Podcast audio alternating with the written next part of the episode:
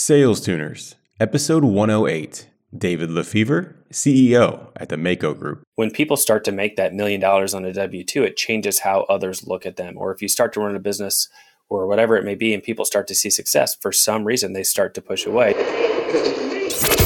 This is Sales Tuners with Jim Brown, the only weekly show where we talk about the attitude, action, and ability that gets sales reps and entrepreneurs to grow their revenue from 1 million to more than 10 million dollars in just 2 years. All I do is win, win, win, no matter what.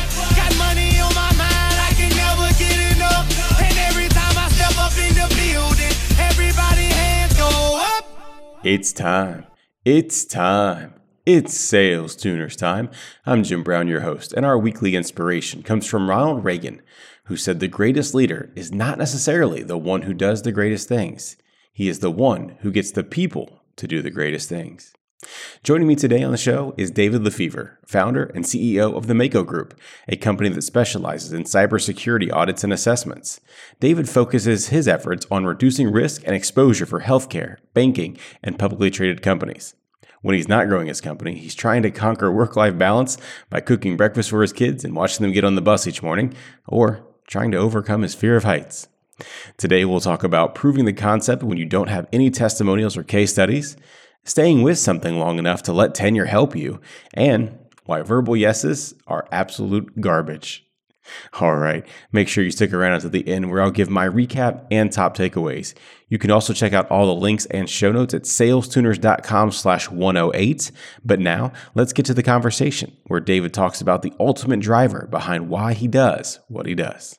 You know, first it's it's always family and and kind of you know, stepping back to when I decided to start my own company, uh, I was looking for freedom, and I'd say personal freedom. You know, people most commonly tie that to financial freedom, and that can come with time. But uh, Jim, I think you know, uh, just in my discussions with you, money can can come and go very quickly, and uh, I try to keep in front of me what's static, what's not going to go away. So, family's kind of the ultimate driver. I think work wise, uh, it motivates me to to prove the naysayers wrong, to see you know, smiling, happy employees, and you know, continue to build on the the reputation that we've built successfully so far.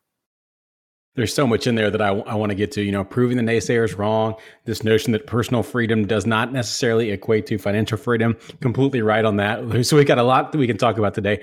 I want to stay personal just for a second. I know that you've been to more than 100 live concerts. You've told me some of them were incredible, others, well, not so uh, incredible. Give me an idea of what fell into each of those extremes. Uh, okay, incredible. I'd say the two most incredible I've seen. I saw James Brown live, uh, which was just out of this world. Something that I uh, uh, I was looking forward to, but did not expect. And I know probably at least ten people that were at the same show that I was at. I convinced my parents to go see a show that I would not take my kids to at the Indiana State Fairgrounds, and the opener for the opener of that show was uh, Rage Against the Machine and they were nothing. So uh, that's part of my era, but uh, it was kind of one of those things where you get to see a band before they are, you know, something large. So that was great. Uh, the not so, the first show I ever went to was with my sister. It was New Kids on the Block and Milli Vanilli, and Milli Vanilli weren't actually singing. So go go figure. That's so much fun. So I, I got a comment on both sides of these. So the first one, James Brown, obviously that is my given name, James Brown. Right. And so yeah, so I, have I've been teased about that my entire life. But specifically, when I was in the Marine Corps, the girl that I was dating at the time, she wrote me a letter every single day. Now that's great because I needed that connection to home. I wanted that, but it took about two weeks into boot camp, and, and Marine Corps boot camp is 13 weeks long. Two weeks into boot camp, the drill instructors finally realized my name is James Brown. And as soon as they did, I now had to sing every single time I got mail. It was, yeah, I, I don't know if it was incredible or not, but it was, uh, it was fun. David, eh, you know, in this show, we talk about the attitude, action, and ability that's led to your success. So I want to talk about all kinds of things, but tell me about your sales process today. What is the Mako Group, and why does a typical customer buy from you? We provide professional services to companies who are trying to protect their data, uh, which is basically everyone. So each each layer of that has their own challenge. You could be you could be selling gummy bears and you want to protect credit card numbers for whoever's buying those from you, or you could, you know, you could be Apple and you're trying to protect patents and things, you know, the newest iPad, whatever it may be. So we help those companies uh, protect that data through assurance, uh, through measuring or quantifying risk, and you know, a variety of other methods. You haven't always been uh, the person you are today. In fact, you haven't always been a salesperson. So take me way back and help me get to, to where we are today. How did you get into sales? Well, when I left my last job, and I, I learned a ton there, I had had uh, two jobs basically since I had left college, and I, you know, had a relatively long tenure at each one. Uh, and I decided I wanted to try something uh, on my own. So I left, and it was uh, August 13th, Friday the 13th was my last day. So just very recently here uh, was when I kind of departed. And I knew that if I wanted to succeed and I wanted to make sure that the people that were counting on me, uh, which is primarily my family, but you know, we had an employee or two that I fulfilled my obligations. So for me, it was, well, I have to get out there and earn my keep, so to speak, or, or produce revenue. So I got on LinkedIn and I had six connections and they were all from my previous company. That can't be correct. You had six connections. Six connections. Well, I was an operations guy, so I, I was in charge of like insurance and risk and things like that. So uh, I knew some people at my previous company. Uh, that company was most certainly at the time not going to not going to hire our firm, although they recently did. Um, so uh, I had been trained uh, similar to you, Jim, uh, with a platform that has been proven successful, and I kind of laid those principles out. And I said, "All right, who do I know? Who do I know from church? Who do I know from?" Uh, it doesn't who have I had a hot dog with at a baseball game doesn't matter. Anyone I could think of. Who do my parents know? Uh, and and you have to ask. And I started to ask. And you know people I feel like people resonate with an entrepreneur especially a young entrepreneur. Most people gave me the time of day. Uh, and it was a relatively new thing eight or nine years ago to to buy a service like this. Mind you this was in northeast indiana so there were no there were no competing firms up there doing it so when we would approach smaller, large entities, it was like, oh yeah, you know, maybe we'll toss a little work your way or something like that. So um, that was that's kind of how it started. That's that's awesome. I love the entrepreneurial stories because everyone has that same kind of beginning. Is like, look, I have to sell something to someone for me to be able to eat, and I'll, I'll go talk to anybody that will listen.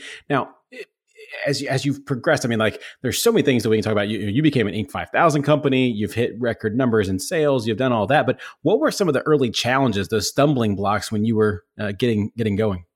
Early challenges. Um, we started from scratch, so we had no references, and that's that's that's a big deal. If you go to you go to a reputable company and you say, "Hey, we can help you," and they say, "Yeah, we believe you. Who else have you helped?" And you can't name a single person.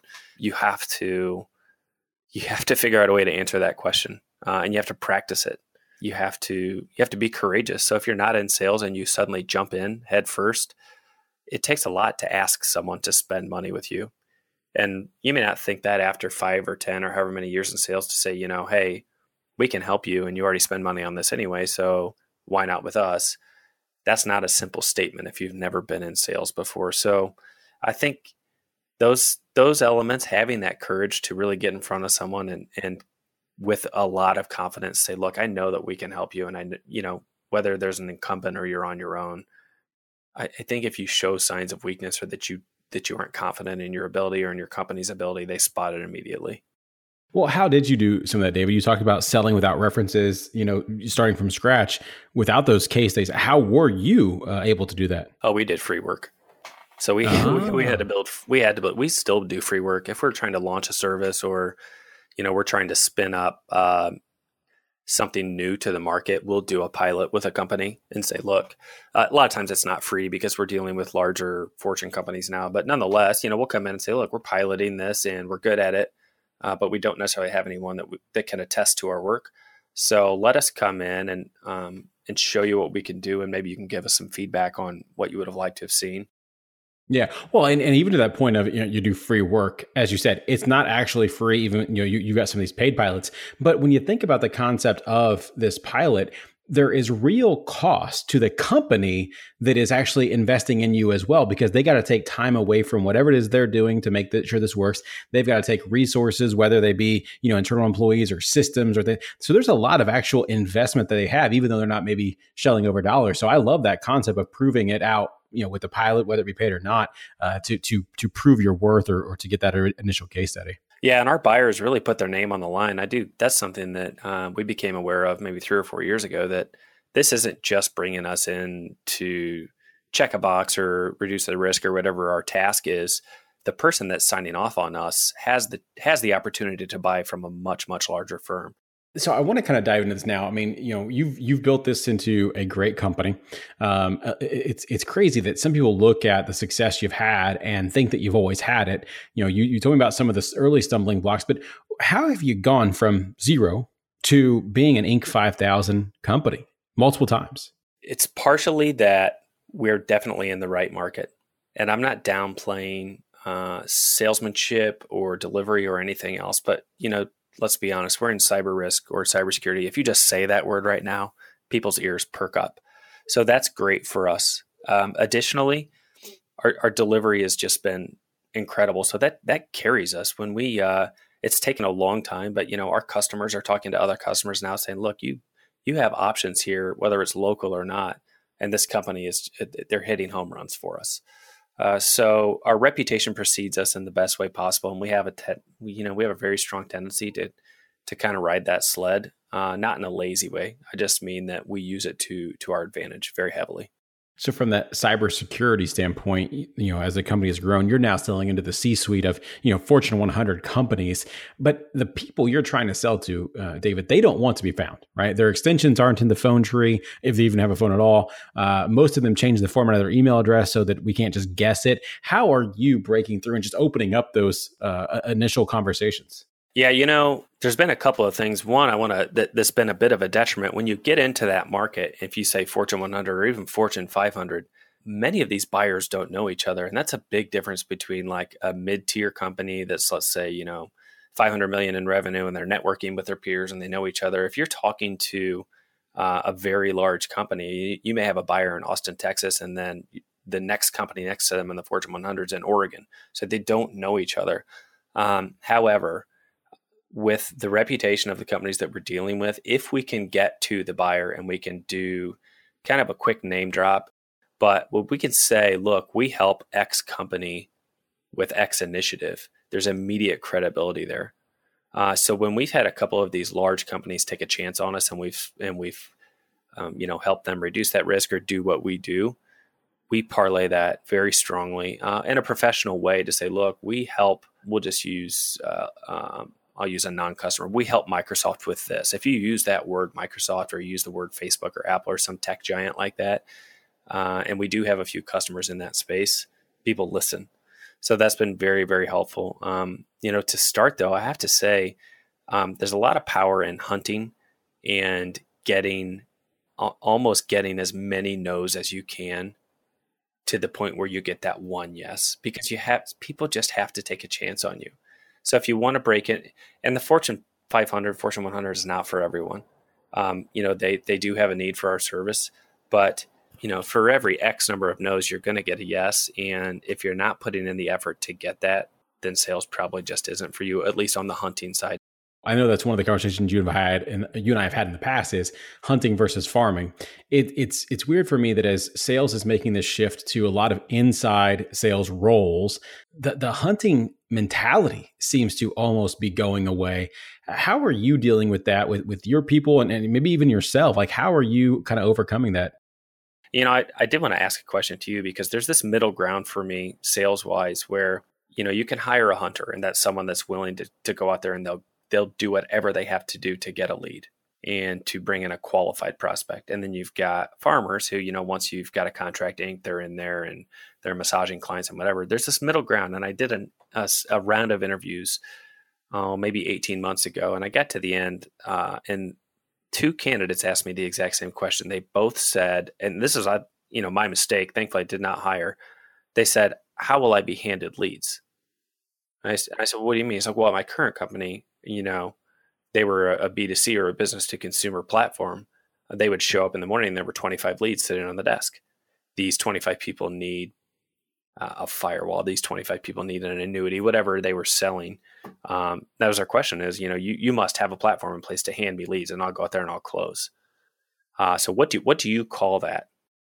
Well, that that to me, that's an inside sales role where you are just basically uh, going through and getting leads from marketing and going out and closing them. Yeah, so not necessarily a farmer, not a hunter, more just direct inside sales.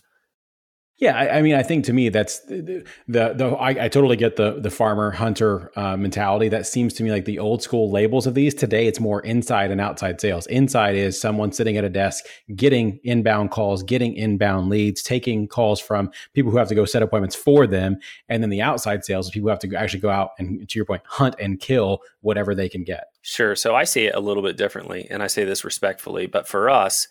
Uh, a hunter is very clear someone that generates qualified leads uh, on their own. And a farmer would be you know let's say you have a, gi- a, giant like microsoft you have that account they're inside those walls uh, speaking to new prospective buyers within the walls and gathering more once you've already landed the account. Once we've already landed the account. We don't necessarily have a mechanism in place for an inside sales role uh, and B, that's a big challenge in b2b so no, I, I, totally get that. So, you know, I deal mostly in uh, tech, which I mean, you're you're right on the periphery. Your your tech services, but from a tech aspect, it seems like it's inside outside, and then client success is what you're talking about being inside, at least from the the world that I'm kind of living in on a daily basis. So that's interesting. So what are some of those tactics that that uh, you and your reps are using to, like I said, get in the door of these large companies? I know you're you're name dropping current customers, but that's assuming you can actually get them to pick up the phone or get an initial conversation with them. So, how are you actually just starting the sales cycle with them? As we've built a larger network, and I'm not going to say what size it is now, but a larger network of buyers uh, they move every X years. So I think it has something to do with how long we've been in business.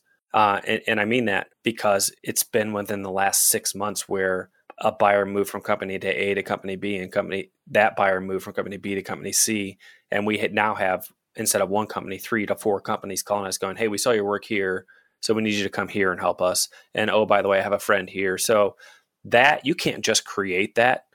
Um, you one have to have a buyer in position long enough to see your work, and then two, they have to make a move. I'm just I'm really intrigued by this because I've been having conversations recently about this notion of tenure. And as I study the the landscape of sales, I'm seeing reps jump around every really year and a half to two and a half, maybe three years, right? They're jumping around new jobs. And a lot of them are chasing what you talked about earlier is like, how many leads are you going to hand me, right? Like I've talked to Mark Roberge, who is the uh, uh, VP of sales at HubSpot. And literally, he could tell people in their interview process, like, you're not going to have to cold call. Like we're going, we produce so many leads for you. You just come in and, and go through the leads, right? And people are starting to chase that. They want that. They don't want to have to do the hunting work that comes into it. But here's where this tenure notion comes in. A lot of the reps that are like closing, you know, having million dollar plus quotas are the guys who are sticking around for multiple years and seeing similar to what you're talking about with your customers they're seeing the customers they sold to at one company leave and go to another company and then call them back and then if they can even go to a third company and start to call this is when you're starting to build a really big pipeline but we, it, today's reps are are losing that opportunity because they don't stick around at a company long enough to see it through to fruition. Yeah, you know, I agree 100%. But sales has peaks and valleys. Even the best people go through times of struggle where people aren't answering the phone or you know your close ratio is changing a little bit and you have to be able to ride that out. It's interesting um, I, have had some people on the show that disagree with me with this notion of tenure. Um, they do uh, dance around not dance around they, they jump around and they they they talk about this concept of just changing the logo on their polo shirt right? Uh, but they still do call the same buyers and they're like hey yep new logo, but here's the difference between this one. And they're able to still get them on the phone. Now, I don't know that I agree with it, but you know, some of them are having success with it. I guess so long as they are delivering on what they originally sold, it makes it at least uh, applicable to get the next conversation. Well, I think there's power in moving if you've been somewhere for five plus years and you've built that network and maybe you've for whatever reason, culture reasons or uh, product or whatever it may be, that you make a move and then you definitely can resell to the same people. But if you do it twice uh, or three times, you you lose credibility with your buyers. So again, there's power in numbers and power in years with that, where sometimes you just have to ride those valleys out, and you have to make sure that whoever you're reporting to is prepared to ride that out as well. Let's go back to that notion of of pipeline, David you've told me in the past that you've actually hidden uh, your pipeline from your delivery team because, uh, you know, like a lot of people, we hear verbal yeses and we hear, you know, procurement will be in touch. And a lot of times, you know, from your perspective as a founder and CEO, you kind of hire maybe sometimes ahead of getting the ink. Talk to me about that and the challenges that you've seen specifically uh, at the Mako Group. Sure. And this is, uh, uh, I think we both know this is beyond what we do with our professional services around tech, but um, you know, early mistakes around procurement and verbals can come back to bite you. They can be extremely costly as an entrepreneur or a business owner perspective. But, you know, they can also, in the worst way possible, inflate your pipeline to something that it's not really worth. So as you figure out what the average is within your industry, or if you figure out what the average is within your company, you probably need to rely more heavily on that than you are on verbals. So I can give you three scenarios. One very early on where we were verbally awarded a contract. They said, all we have to do is check references. The references they checked actually called us and said, oh, yeah, you know, we, we pumped you up. Uh, and then we kind of got backhanded by the CFO of this company. So when I say that, we were never awarded the work. We've had people award us work and ask for a start date, and then we never hear from them again, never see the contract. So until there's ink on paper, it doesn't exist. I mean, uh, you you have to count it and you have to be ready let's say staffing wise to be ready to deliver or, or product wise to be ready to deliver but you know sales i'm sorry but yes, yes is uh, they're really nice to hear but I, I need to see a contract that says that we're going to do something together what are you doing with your team to uh, uh, prevent that from happening? Is there any kind of like actionable things that you've been able to to do to to get away from this verbal yes, uh, you know, kind of pulling us back? I think for us, we most commonly would ask our uh, our buyers, you know, do you have an idea of when you'd like to start, no matter what it is. And if they can't commit to when they want to start or start date or whatever it may be, then there's probably a little bit of, uh, you know, I don't know whether it's animosity or whatever it is, but there, there's something there uh, that's preventing them from going forward. Uh, so you you kind of have to make the rubber meet the road, so to speak. Sure, uh, David. I, have never sold uh, cybersecurity, risk management, anything like that, anything close to that. But I have several friends now uh, in this space, uh, help me understand my my assumption is or, or my perspective uh, which is probably completely wrong is that buyers don't actually want to talk about the risks that they have or the unmitigated challenge they have because it could expose them just just talking about it to a salesperson. So how are you uncovering that real pain that they have or, or finding the real opportunity with with your prospects? I think that's two or three fold so we see pain from several areas. We see pain coming from uh, with more mature companies, whether they're public or private, from the board of directors. So that pain would be we need assurance that we're not going to have X, whether it's a breach or whatever it may be, or, or, or that we're protecting our customers' information because they're ultimately responsible. They're signing off on things, right? So when I say that, if they sign off that things are in place and they are functioning properly or operating properly and they have a breach, then all, the ultimate finger gets pointed back at that board. Uh, from a CIO or a CISO perspective, the pain is in protecting their job and protecting the data that they hold. I mean, data that they hold is kind of a no brainer, but every company is having they're having incidents all day long, minor incidents. Okay, uh, it's it's minor bits of data leakage. They're trying to prevent the big stuff because when you have a big one, if you haven't presented yourself properly up and down that channel within your company, you're going to lose your job. But I can't imagine they would just readily divulge that to you, right? Like, so how do you get them to kind of like, you know, uh, uh, truly bear it? I, I, don't, I don't even know how to ask that question, right? But like, no, it's okay. I mean, some of them never will. Okay. I mean, you can, you can ask and, you know, we, we get sometimes, and, and we'll very quickly leave a room. We'll ask uh, a CIO or a CISO of a large company, like, how are you managing X? And they'll tell us they're perfect. And yeah, they've got they never, covered. if, they, yeah, if they never budge from that, then there's probably no play for us there because, you know, maybe they are really great. I'm not saying that they're not, but again, you, you just that's like saying, well, well, I'm healthy. What do you mean? Well, I'm healthy because I feel healthy. Would you go to the doctor? No, I don't need to go to the doctor. I'm healthy. So that that's kind of how we relate it, and that's okay. Uh, to, to each their own. From a company perspective, if they feel good about that, then maybe they really do have it together. Interesting. I just I, I find that fascinating because, like I said, I mean, you know, I, have sold a lot of marketing. I've sold a lot of software. Uh, well, let me backtrack. I've sold a lot to marketers, whether it be software, whether it be services. Now I sell to mostly uh, entrepreneurs and VPs of sales or, or, or CEOs of small startups, and it's they're very uh, willing to talk about the challenges that they're facing. But I just, with that notion of security, I just, it feels like they'd be completely shut off. I also, when I think about, you know, disc profile, I'm assuming that you're dealing with a lot of C's in the disc profile who are going to be very guarded or want to, you know, talk about a lot of data. I don't know. I just, I'm, I'm intrigued by that. Jim, that's changed actually. So six, seven years ago, they were very guarded. You know, cyber was like a dirty word. People didn't want to talk about it. And now just because of the visibility or breach proliferation or, or whatever you want to call it, people have to talk about it. You know what I mean? Like you, you can't, you just can't ignore it. Or if you ignore it, you're ultimately committing career suicide because you're going to lose your job. So I, I've seen a shift in that, and I think for the for the people that sell tech specifically in cyber, they probably see that as well. I think the other misconception that we see there was a time within the last five years that people thought that they could buy a device and that would just take care of everything well, if I have this device, you know, modern firewall, blah, blah, blah, then I'm protected and everything, blah, blah. So our buyers are becoming more educated, thankfully. Uh, and I want them to be more educated. You know, I hope they hire us to help them. But even if they don't, I'd rather have them protecting your data, Jim, and your family's data or whatever it is, because it's uh, something that we kind of need to hold close to us, in my opinion. David, I, I kind of want to switch real quick to, I, I guess, more of a, a personal uh, side with you being, you know, the CEO. When I talk with with founders, um, you know, of successful companies, you know, successful entrepreneurs that have been so focused on their business, that tends to come with the sacrifice of, of personal friendships. And I just want to ask, like, has that been the case with you as well? And if so, like, what are you doing to overcome that? Uh, you know, it does. That's a that's a very smart statement uh, from someone that's talked to a lot of entrepreneurs, I presume. So it's I wouldn't call that tied directly to sales, but yes, it's it's lonely. I would say, uh, and I mean that um, in a good way. I mean you you have a bubble, and there are certain people that want to be within that bubble, and others have a tendency to push away from it.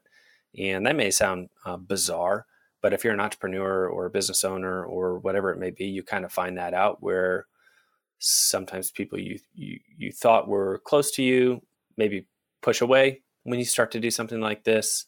Uh, and i don't know if that's jealousy or that is uh, I, you know it could be anything but i i know at least a half dozen entrepreneurs that have talked to me about this subject alone that is just like look uh, my friends are now the husbands of my spouse or something like that uh, and I'm I'm in the same situation, and these are great great people that I have become friends with.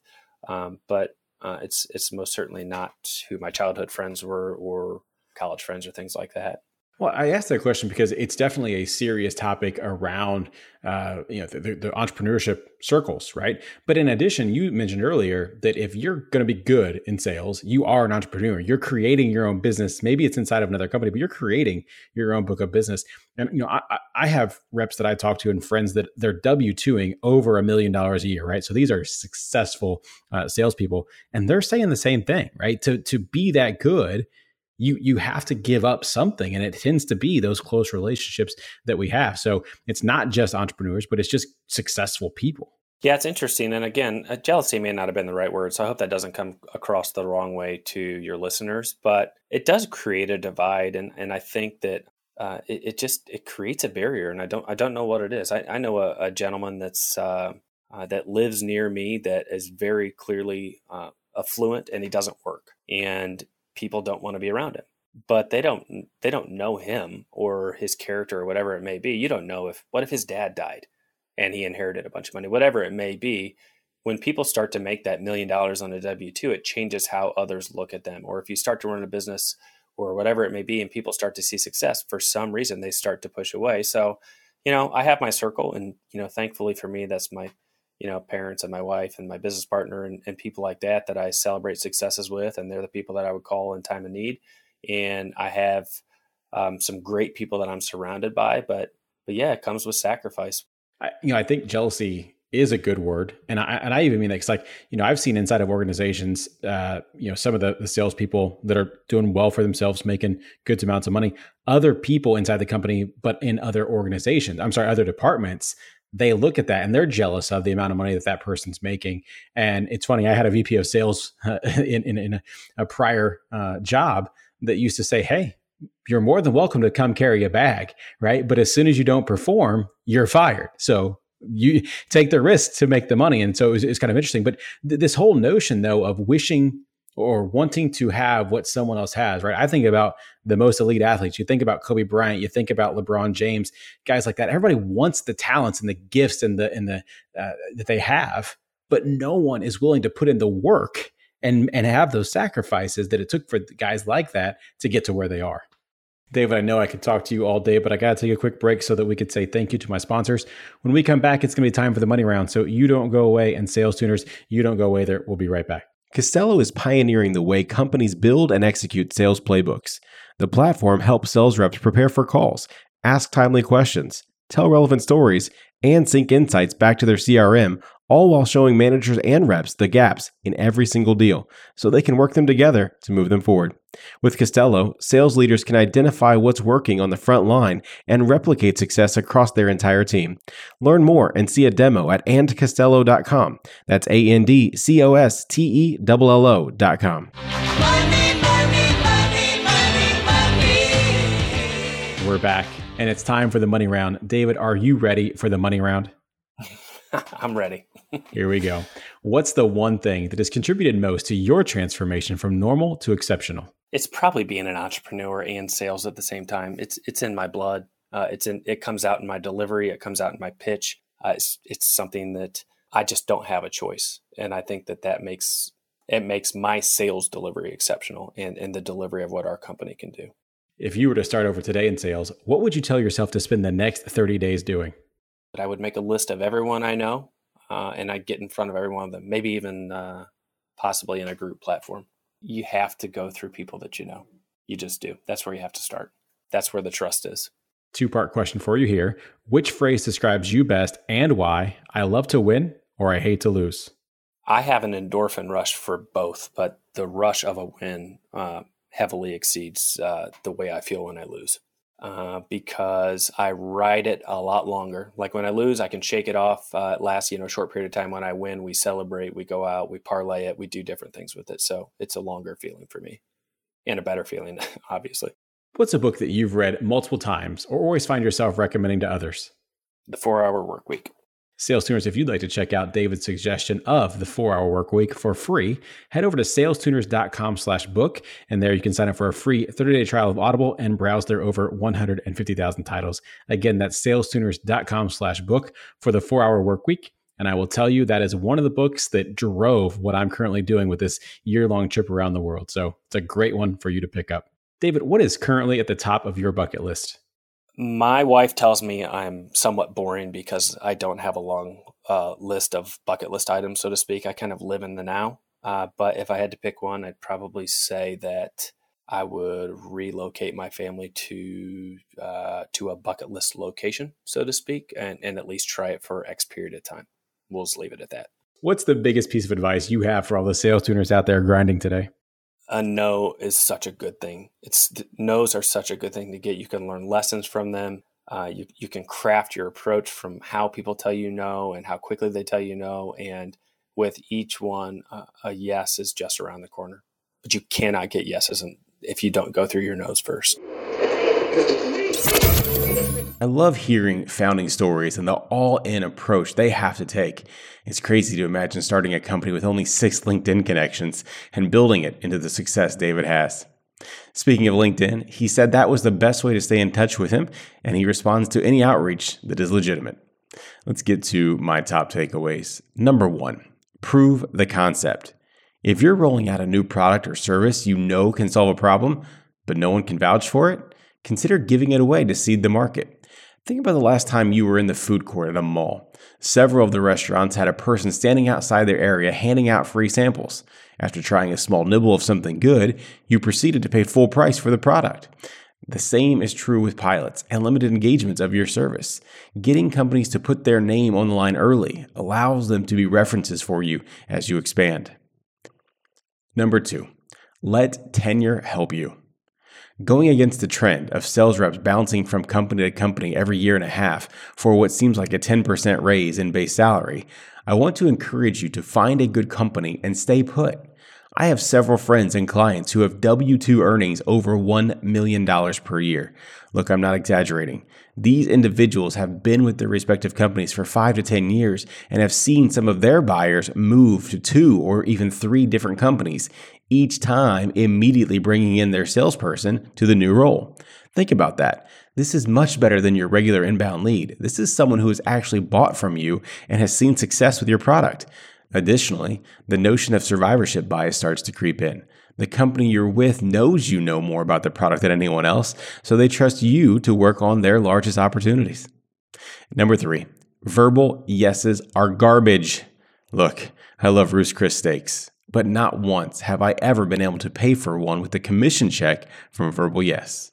I see and hear so many reps getting happy ears about some prospect who's given them a verbal yes and then been absolutely shocked when two months go by and either the deal is still not closed or they find out they went to another solution. Until you have dry ink on a piece of paper, you've got nothing. Start thinking about every possible scenario that could cause your opportunity not to close, and then work diligently to line up the resources needed to overcome each and every one. That's it. Those are my takeaways, but I'd love to hear yours. Please tweet at me at SalesTuners or shoot me an email, jim at salestuners.com. I reply to every message that I get. All right. I hope to see you next week. Until then, I'm Jim Brown. Let's make it rain.